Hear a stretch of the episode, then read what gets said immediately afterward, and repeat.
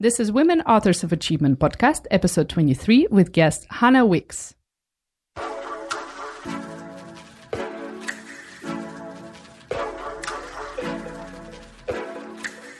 Hello, everyone. I'm your host, Daria Sovorova, and welcome to today's conversation.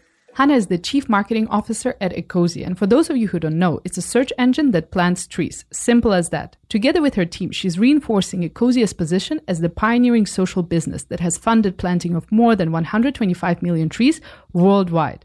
Today, we speak about greenwashing, ethical marketing strategy, and green centric business development. In short, if you are still not offsetting your carbon footprint as a business, in this episode, Hannah will explain how you can be more climate conscious as a company already today. So, with that, here is my conversation with Hannah Wicks. And if you want to learn more about the podcast, then head over to our website, waa.berlin. Hello, Hannah. Uh, welcome to the studio. I was waiting for the right moment and the right person to finally talk about sustainability. And finally, this day has arrived. Yay. Thank you so much for having me. Thank you for coming. Right at the start of your career, you were working at Australian Broadcasting Corporation. Can you tell me about your times as a producer and journalist?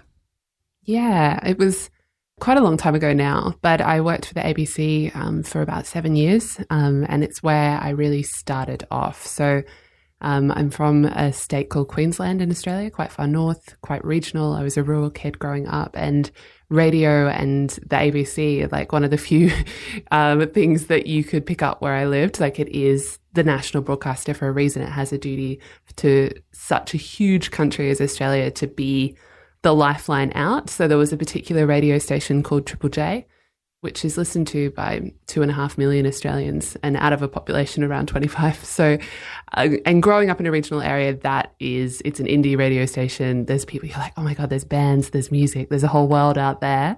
And yeah, I was lucky enough to, to go and work there eventually. I mean, I had to study a little bit along the way.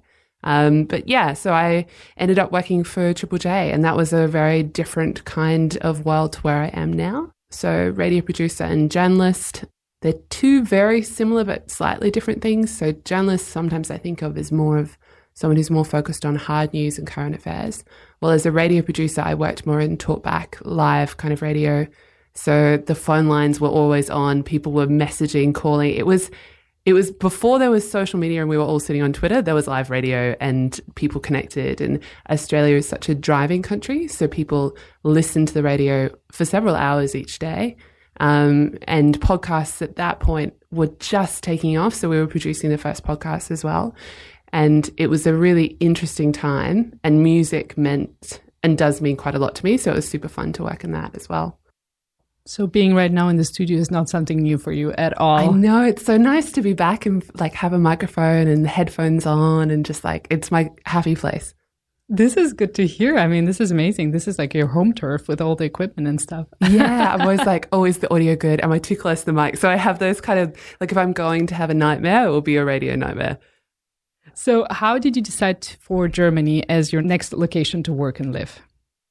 That's it. It's not necessarily that I decided for Germany. It's more that I decided to leave Australia. So I'd been working at the ABC for a few years. My presenter was retiring after being 10 years on air, and I'd been five years producing him. And I was like, I need a new adventure. And so I was like, okay, let's travel and see where I end up. And I thought at first I was going to stay in radio. And then after a while, I was like, actually, let's try a new medium. Let's try something else. And I was in the UK for a little while. And then I started looking for jobs in Germany because I'd visited Berlin.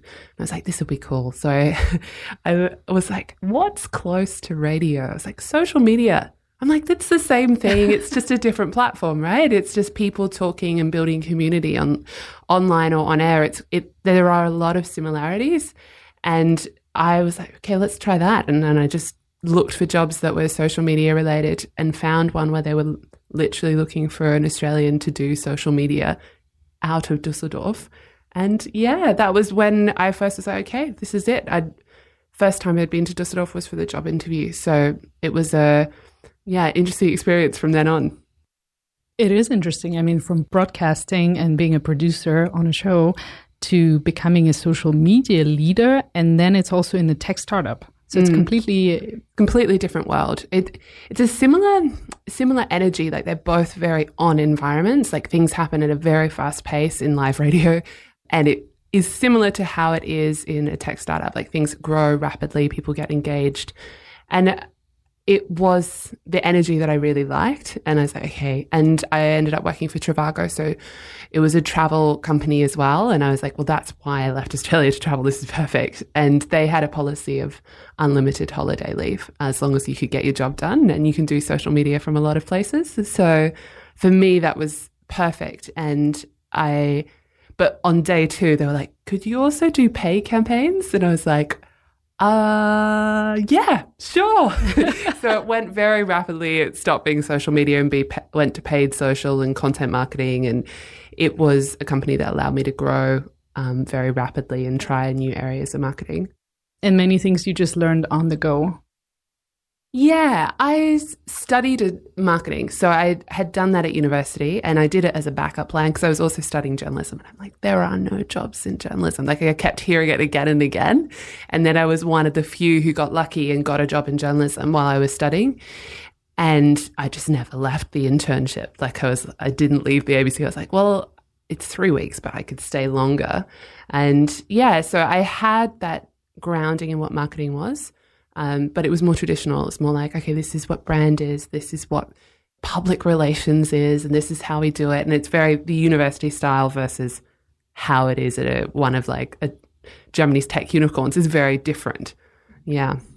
And before we deep dive with our conversation on Ecosia, mm-hmm. because that's where I would love our focus to be around yeah. sustainability and Ecosia, I'm also curious to know how the topic of sustainability came into your life. Was it before mm. Ecosia or as you joined the company? I think that's a really interesting question. For me, it was always about nature and people. So, uh, because I grew up in the countryside, like I didn't live in a city until I went to university. Um, so, I have quite a different experience to most. So, I've always been quite connected with wild places, with nature, um, with almost the changing of the seasons and a little bit of what we have now lost. So I also, while I was in the UK before moving to Germany, I was volunteering at the Royal Society for the Protection of Birds, um, actually the UK's largest environmental charity, and seeing how people were connected with wildlife and habitats. I was like, oh, this is really interesting. Like I, and I was looking at like, do I go live on an island and like look at birds? And so for me, there was this like I have always found it very intriguing and but my awareness of climate change was quite low. And I think for a lot of us at that point, like maybe five or so years ago, it was like, no, it's a kind of a thing that I've heard about, but it's not really affecting my life and I can't see it affecting my life. Like it wasn't on my really like radar. And that started to change while I was at Trivago. I became more aware of what, what we were kind of facing as well. Today, you're Chief Marketing Officer at Ecosia which is a search engine that plants trees. How did you decide to join the company? Another interesting question. That one, I was on the lookout. I was like, what is somewhere I can use my skills and what I've learned at Trivago for really positive impact? And Trivago wasn't a bad company by any means, but there's a tech company grows and often the structure is, is that the founders are the ones that make revenue. We went through the IPO launch. There was shareholder structure. It was a huge learning curve. And I was like, how can I take these skills that I have learned? And I was at that point head of UK and Ireland, which was their second biggest market. And I'd learned a lot about large scale marketing and growth. How do I take those skills and apply it for somewhere where the impact is going to be positive? And for me, it was twofold. It was like, how can I help nature in some ways, but also people? How can I actually ensure that we're not leaving people behind and that the work that I do, especially marketing, like you want to be developing something for good? And so that for me was kind of what I was looking for. And I'd heard about Ecosia from people I'd worked with and like people like, oh, look, I'm, my search engine's planting trees. And I'm like, what is, what is this? like it was, so I heard about it the natural way a lot of people hear about Ecosia, which is word of mouth. And yeah. then you decided to just come to Berlin and Yeah. I sent them an email. I was like, is this role still hiring?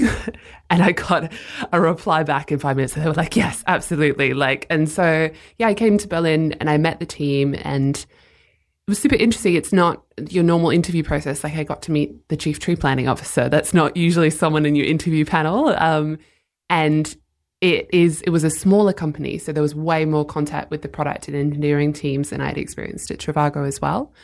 So yeah, and then I started within a couple of months. It was super super fast, and Berlin has been a wild ride since. Over 15 million users have planted over 125 million trees for free. Mm. This is amazing. These numbers are crazy. This is all just by searching the web. So, how does this work exactly? The person goes on Ecosia, they searches anything they're looking for, and this plants a tree. How does this process looks in practice? Yeah, so it all started at about it's coming up to 12 years now. Our founder was like, okay, how can I make money in order to do large scale landscape restoration and impact people along the way? He'd been traveling, he'd seen decimated landscapes and was like, okay, there's got to be a way, but how am I going to get the funds to do this? And he didn't go down the normal path, which is starting a charity and asking for donations, which is a great goal. And there's a lot of different organizations who work very effectively that way. He was like, how can I have just a business and channel the profits into that positive impact? And that was kind of the thought process. And he was like, well, search engines there's a large one beginning with G that seems to have a lot of profits. Um, so he was like, okay, how do I do this? And that was kind of the start of Ecosia. So it's basically you have at the top of every search engine, you have ads, uh, search ads. And instead of keeping those profits um, for shareholders or founders, um, we're like, okay, each month we put those profits towards tree planting. And depending on which tree planting project needs it that month. So it might be that it's rainy season somewhere or this other project needs support or they're ready to scale the tree planting again. So we kind of administer the funds in the same way that maybe an ngo would approach it. Back to the trees. I mean what kind of trees do you plant and also how do you decide mm. on the location yeah, that's usually the first question is like, where are the trees? Uh, and what kind of trees are they? And the we plant whatever is native to the region. So we're not very interested in planting monocultures because they can have a very negative impact very quickly. Uh, so we plant whatever's native as diverse as we can. Often, depending on the communities, we might prioritize some food um, trees, so fruit trees, for example. And each project is tailored to whatever the local community needs and wants and the local project partner. Uh, so it varies a lot. So one of my favorites is, for example, in Senegal, where the primary crop is crop is peanuts, and it's um, obviously not a huge lot of diet variation in that. It's a hugely arid landscape on the edge of the Sahara. But if you plant a certain way, you can build up a forest farm. And so you plant acacia like with these huge thorns and build like a border and then that prevents the goats from coming in, which the goats are the nemesis of all our tree planting projects. And then you do rows like alley cropping of trees, different kind of fruit trees. And then beneath that, because of the canopy of the trees, you can then grow fruit and vegetables uh, that maybe are lower kind of bushes and shrubs. And trees are kind of magical. They can raise a water table up, which makes it possible to grow other crops um, other than peanuts. So that kind of project is like we look for local farmers who are like, yes, I want to do this. I want to trial and do my own forest farm. And that is super exciting because that's not only for them a food supply, but it's also a local income source for local market days. So that's just like one example. And then it might be, you know, in Uganda, it might be forest corridors connecting places where there's one chimpanzee community and another and they're completely isolated. And that's obviously not great if that species is going to survive. And so we fund Jane Goodall and her work there in Uganda to connect these. But with every project, you've got to be like, why are there no longer trees there? What caused the deforestation? And you can't just replant the trees without asking that question because otherwise the yeah, trees you want them to around. be there for at exactly. least 30 years. Exactly. And we track the trees over time. So it's really important to us and to continue working in that region that we can see that the tree is still there like three years later and survived we expect to lose some. And the trees you see in that tree counter, which is, I think today it is, it's ticking over to 130 million. And that doesn't include the ones that we have planted that we would expect to lose as well. So there's always a buffer. So, what are usually the causes? Depends. So, like Burkina Faso, for example, it's one of our biggest projects and it is so dry. Um, it is, yeah, um, so you have to dig like half moons in the ground to capture the rain in the rainy season, and then plant a sapling, and then it's got to be tended over time. But the extreme heat mean you, means you will lose some. Other reasons, um, there can be fires in the projects. Quite often, we plant and we replant um, in fire damaged regions, um, but species that are more resilient. That can be another reason. Obviously, livestock grazing, that's what prevents a lot of trees that would naturally regenerate from coming back as well. I mean, this is great, but it's so complex. I mean, I can imagine the whole team and the projects, the people working behind it. Like you do forecasting, the weather, the yeah. local species. The you need a lot of knowledge, and thankfully, we have a tree team in house. So it's a mix of ecologists and and also economists. So we have like um, people who are looking at okay, it's great to plant a tree here, but what's the actual social impact of that? Is that tree going to bring back income into the region? One of the most recent ones we did was started working in Sudan. And that is a women focused project and it's looking at growing trees that produce gum. Um, and that's an income source for, for local women. And that one I'm super excited about. Like that is a transformational kind of project. And it, when you start working in regions that have been war torn for so long and you can sign, and it's not that you are entering the region and doing charity donations you're entering the region and being like, no, this is funding so you can get your business up and running through trees. That is quite motivating if you're working in marketing for that. And speaking of you as a CMO at a social business as Ecosia, I'm more than confident that you approach things differently. So by not simply getting the attention of the users and you know the customers out there, but actually bringing people to action. This is what you want to do, right? So, how do you approach those things differently? How do you work differently as a marketeer at a social business? Yeah, there's a whole different approach to things. So, firstly, it's the metric um, that we use. So, we look at the metrics that a normal marketer would look at, like how much is the cost per click, how much is the click through rate, um, what's your return on advertising spend, but we also like what's our return on trees is this project, this campaign, this partnership going to mean more trees or is it going to mean less?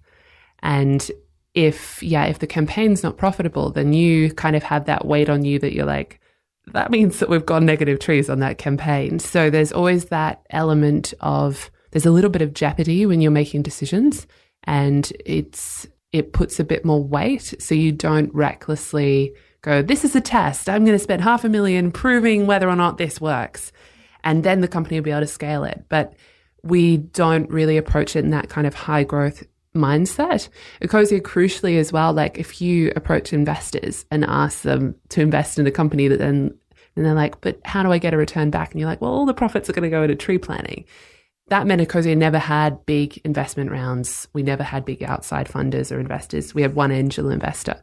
So it meant that there was never big jumps in growth that you would see in common in the stories of a lot of tech companies in Berlin or in Germany or in Silicon Valley. Like it, it is a different approach. And so it means that you don't have a large injection of cash to play with as a marketing person with a tech company. And you are up against companies who do. So you really need to know that your campaigns work and I think the difference for us is we treat our users almost like the investors. They are the shareholders.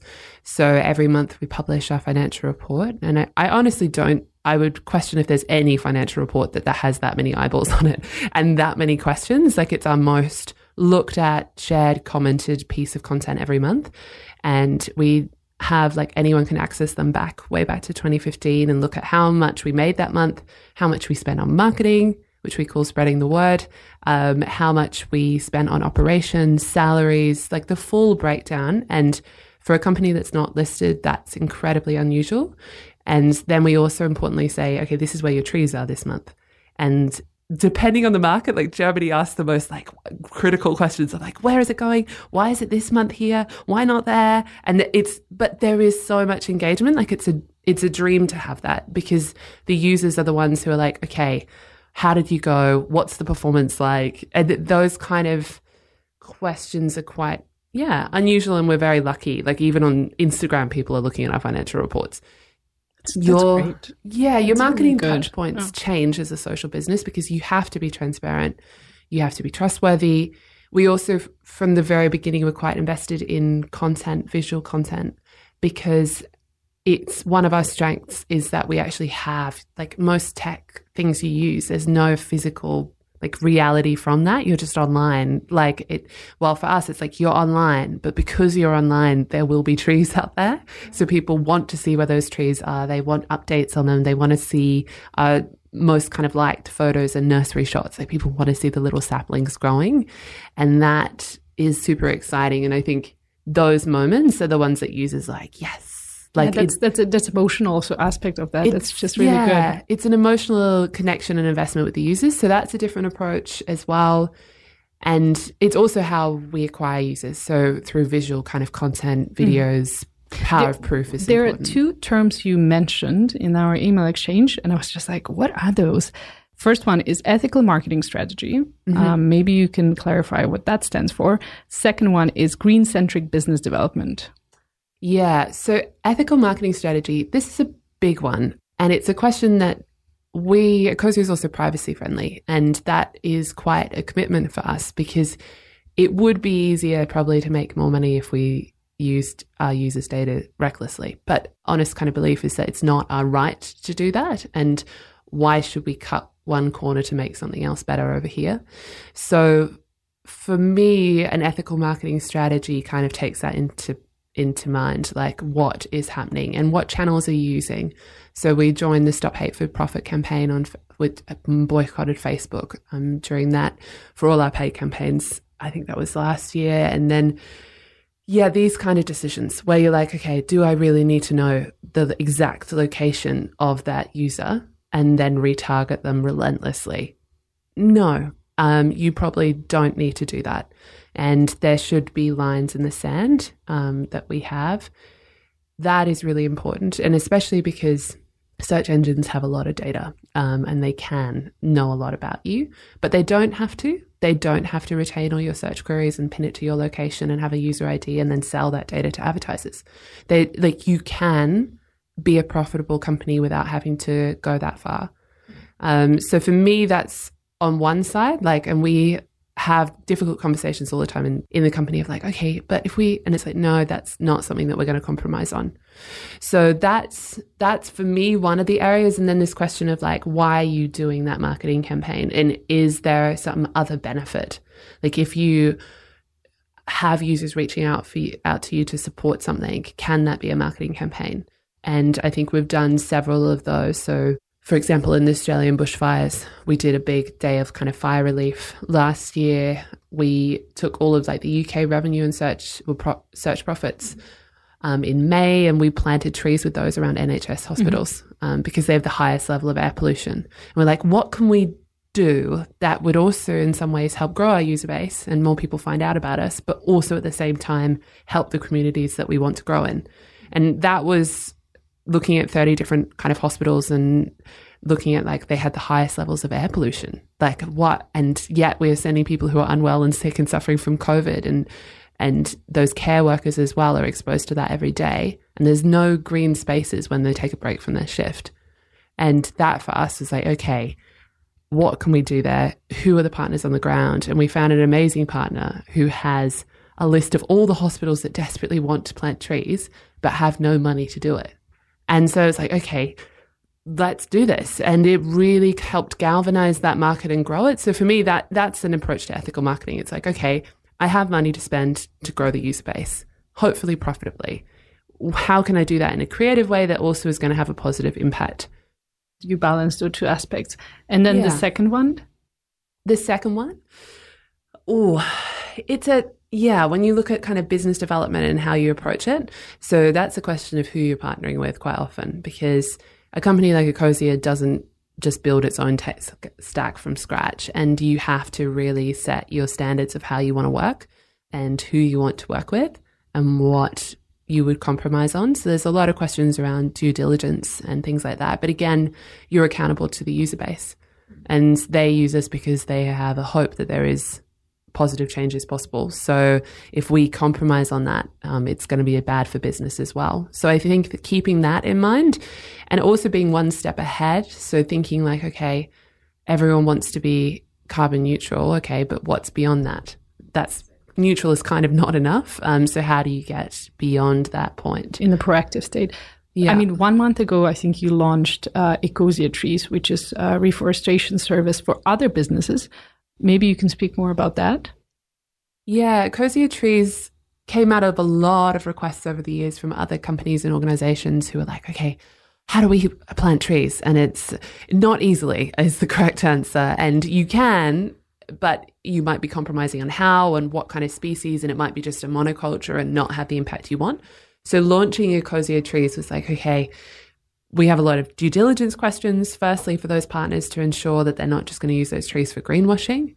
They're also not just for offsetting either. But there's a lot of organizations who are like, we want to do positive impact, but we don't know how to go about it. Mm-hmm. Like it's not our expertise. How do how do you identify uh, how do you identify those that are uh, there just for greenwashing? I guess it's what are they going to use the trees to motivate people to do? And also, are they doing massive harm to the planet on another area of their business and using trees over here to kind of distract us all? So we don't work with fossil fuel companies, for example, who incidentally have reached out or want to do tree planting at scale because it's a distraction technique. Another one is a lot of banks, for example, have huge amounts of fossil fuel investments and are basically furthering the discovery of more fossil fuels for us to, to mine or harvest. And it to partner with them to help them activate users on the other side just doesn't make sense in most cases. So with Ecosia Trees, then you help other businesses to understand how to plant trees and how go about it, or you take over that work for them. We do the tree planting for them. So we it's a portfolio. So each quarter we would allocate all of the kind of funds that came in from different partners and plant them across the different regions that need them most that, that quarter. So there'll be, yeah, depending on the rainy season and depending on the partners and what their work is in that, in that time period, we'd allocate it across the 30 different countries where we plant. And that also means that we're able to scale up some of the work that we want and do extra on top, which is super exciting for the partners on the ground as well. Yeah, so it's the first, yeah, the first batch are happening now and we'll see how many trees it is all up, which is this is great. Yeah. Looking forward to the news. Exciting. And what are other big projects ahead for Ecosia and also your team? I think like Ecosia is also a tech company, so a lot of kind of stuff we have on the horizon is okay. What are users doing online? How can we help them plant more trees? So we're looking at different kind of products that they might use. What are they already there doing? Do they need help making greener decisions? Um, and looking at that too. So we have like on the product, we have a green leaf kind of icon that goes next to businesses that we're like, this one, yeah. And then we have a fossil fuel icon next to a few which have caused massive harm to the planet. And those kind of features are kind of the, f- the focus that we have. So how can we improve the kind of green search elements and then also what areas are users doing? So are they shopping online? How are they making those decisions? Can we actually plant trees with some of that revenue as well? So that's an area to explore for us too. And also obviously that the apps are a huge growth area. So users are using are on mobile more and more. So for us that's also a focus. Yeah, I'm also curious, I mean, from the marketing practices and yeah, marketing efforts that you see your fellow marketeers, colleagues doing, what do you think today is outdated and irrelevant? Ooh, I think two things. One, I think doing just like surface level CSR and just doing it, getting a small budget and being like, cool, we'll do this because it will be positive. Just and, but it's a drop in the ocean um, compared to what profits that company made. So, and also is you could do something of more long term impact. Um, so looking at partners who you could fund over time, like, and why do they need the funding? And those kind of things. So looking at like we have a community engagement program. So in addition to the tree planting, and that's for our employees to kind of select different impact projects, which they are like, this one, this needs funding. It's not tree planting, but it needs support. So we do that, for example, like we've, we've sponsored like eight scholarships for Soul Fire Farms just outside of New York. And that is super cool. Like they're, scholarships so people can learn about how to basically set up a regenerative forest farm in the US. But it's the scholarships are for people of color and they're for communities that traditionally don't have access to land or this kind of knowledge. So those kind of things we're like, yes, let's do that. And that, yeah, is super exciting when we have those kind of smaller ones. So can you find these stories, these things that are going underfunded or these things that need more ongoing support? That I think is super exciting when you can do it, but not just doing it and then walking away. I think is important with CSR. The other one I see a lot is super, super talented copywriters, creatives, advertisers who are still working on fossil fuel campaigns. And it's just like, why are you doing that? Why? There's some incredible agencies who do great work and actually do a lot of pro bono work for charities and organizations. But on the flip side, are still doing campaigns for BP or Shell. And it just, you are making it so much harder for people to understand what is really going on. So I do think if you work in marketing, if you're a creative, you have a sense of responsibility to use those skills for good and not to be complicit if you can. Like the bare minimum is not to be complicit in that.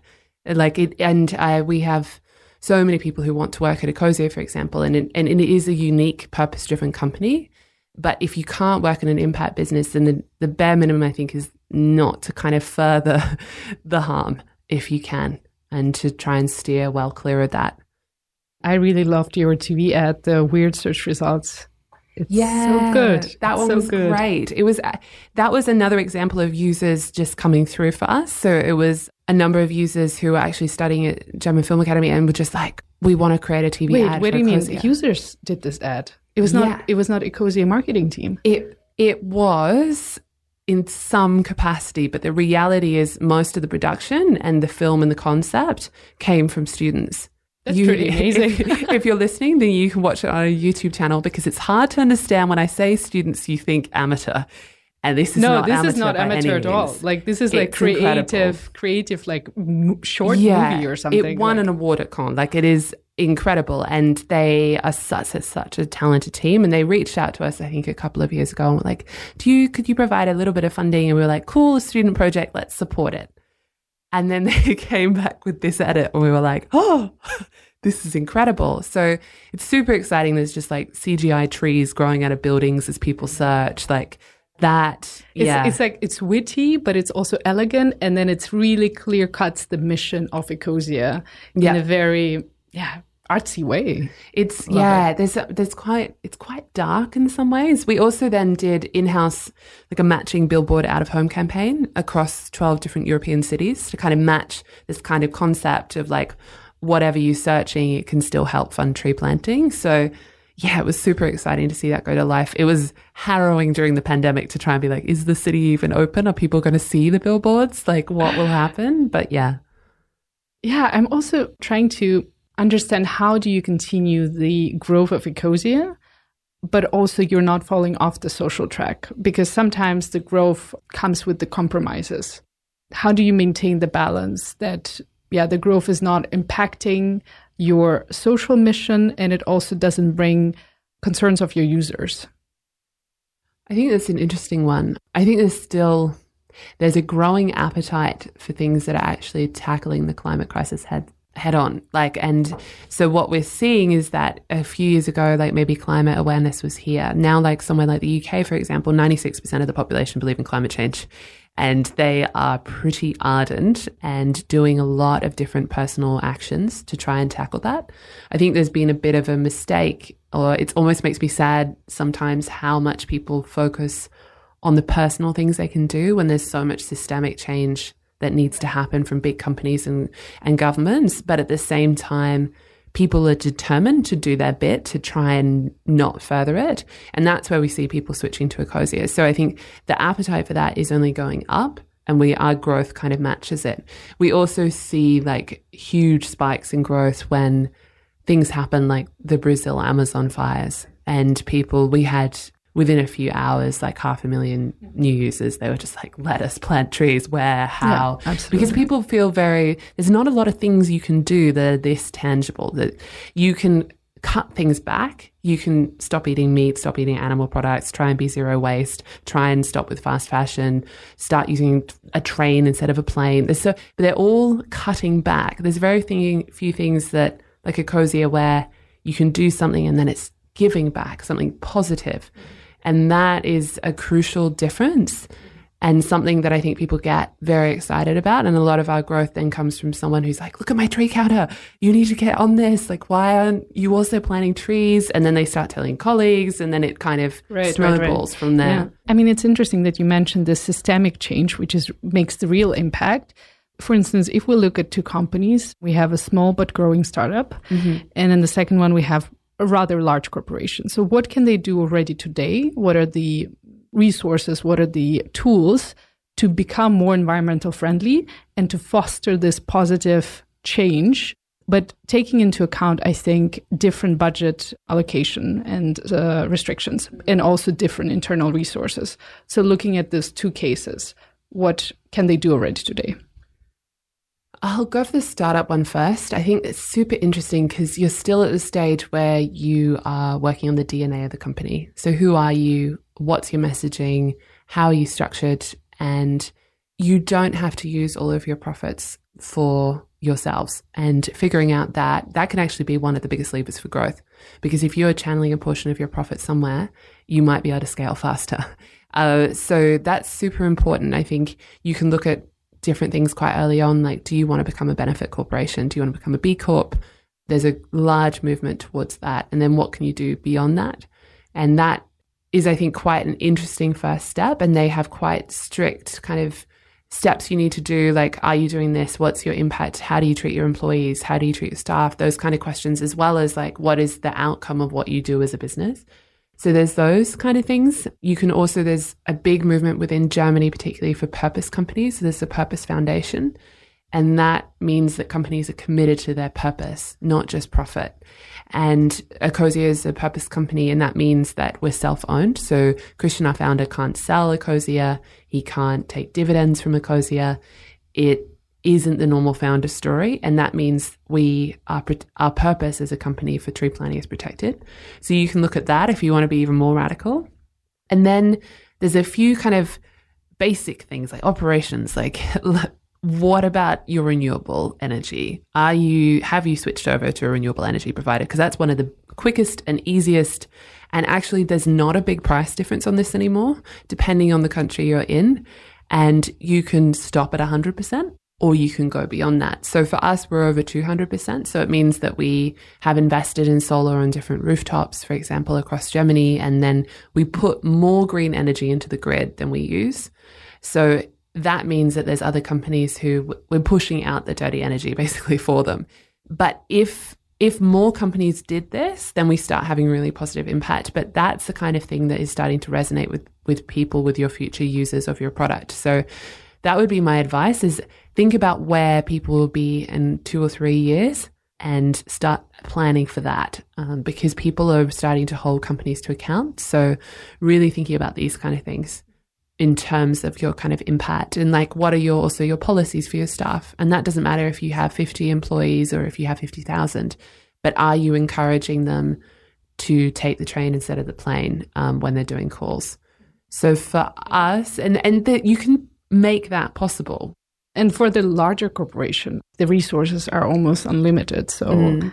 the change can be more drastic and actually have bigger impact that is true. I think you would get some pushback because often the larger ones are like, well, we're even more accountable to our shareholders. We have to post a profit. We have to do this.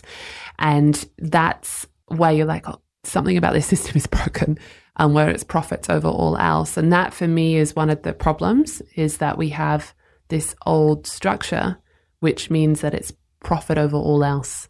And that is the legal responsibility often when you're a listed company like that that's wrong. Um, so that's one of the issues at play. But as a big company you can decide to go climate neutral in 2050 or you could decide to do it now. And obviously the companies who are doing it now and are well on that trajectory are going to be the stayers long term. Um, and that's that's where you need to start really focusing your energies and not only being climate neutral but going beyond that um, and particularly for the larger tech companies, like what what are your servers running on? Like what are like what are your big costs on the environment? Like where is your biggest carbon footprint? And starting to look at that, and you can be innovative as well. So like for us, like we have to have sometimes employees visit our tree planting projects. You cannot get to Madagascar by train. uh, it's very difficult. So in that case, we're like, okay, so we'll be flying. So we look at ways that we can make that flight neutral. But at the same time, what's wrong about aviation? And what's wrong about it is that flights aren't taxed nearly as like it's it's ridiculous how untaxed they are. Basically, we are doing it at huge cost to the planet and we are subsidizing flying despite its negative impact on the planet. So we actually do a donation for every flight to basically aviation activist organizations who are campaigning for flight taxes to go up. So those kind of things it's like, okay, well, what's broken about this and how can we shift it? And even just a simple one, I think a startup or a big corporation can do, especially if you're European based, is allow staff to work from trains to get to their holiday. Don't force them to take that as their holiday day. So, for example, I'm going to Paris uh, tomorrow and I'm working by train and it's actually only six something hours. It's, it's a lot faster than you think, but I'll be working that whole day and then my holiday starts. So that is, yeah, the kind of thing that we need to shift towards. Absolutely. I mean, it makes sense.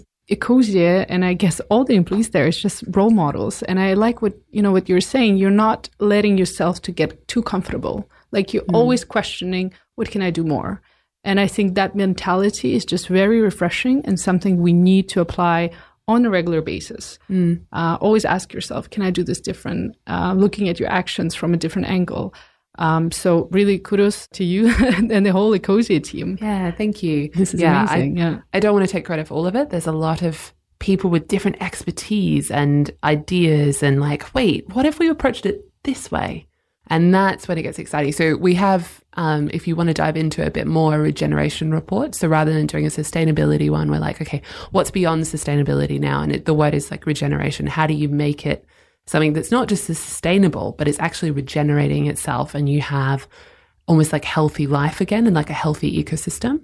And so that kind of details the practical things that we did over particularly the past year. And that, yeah, super interesting.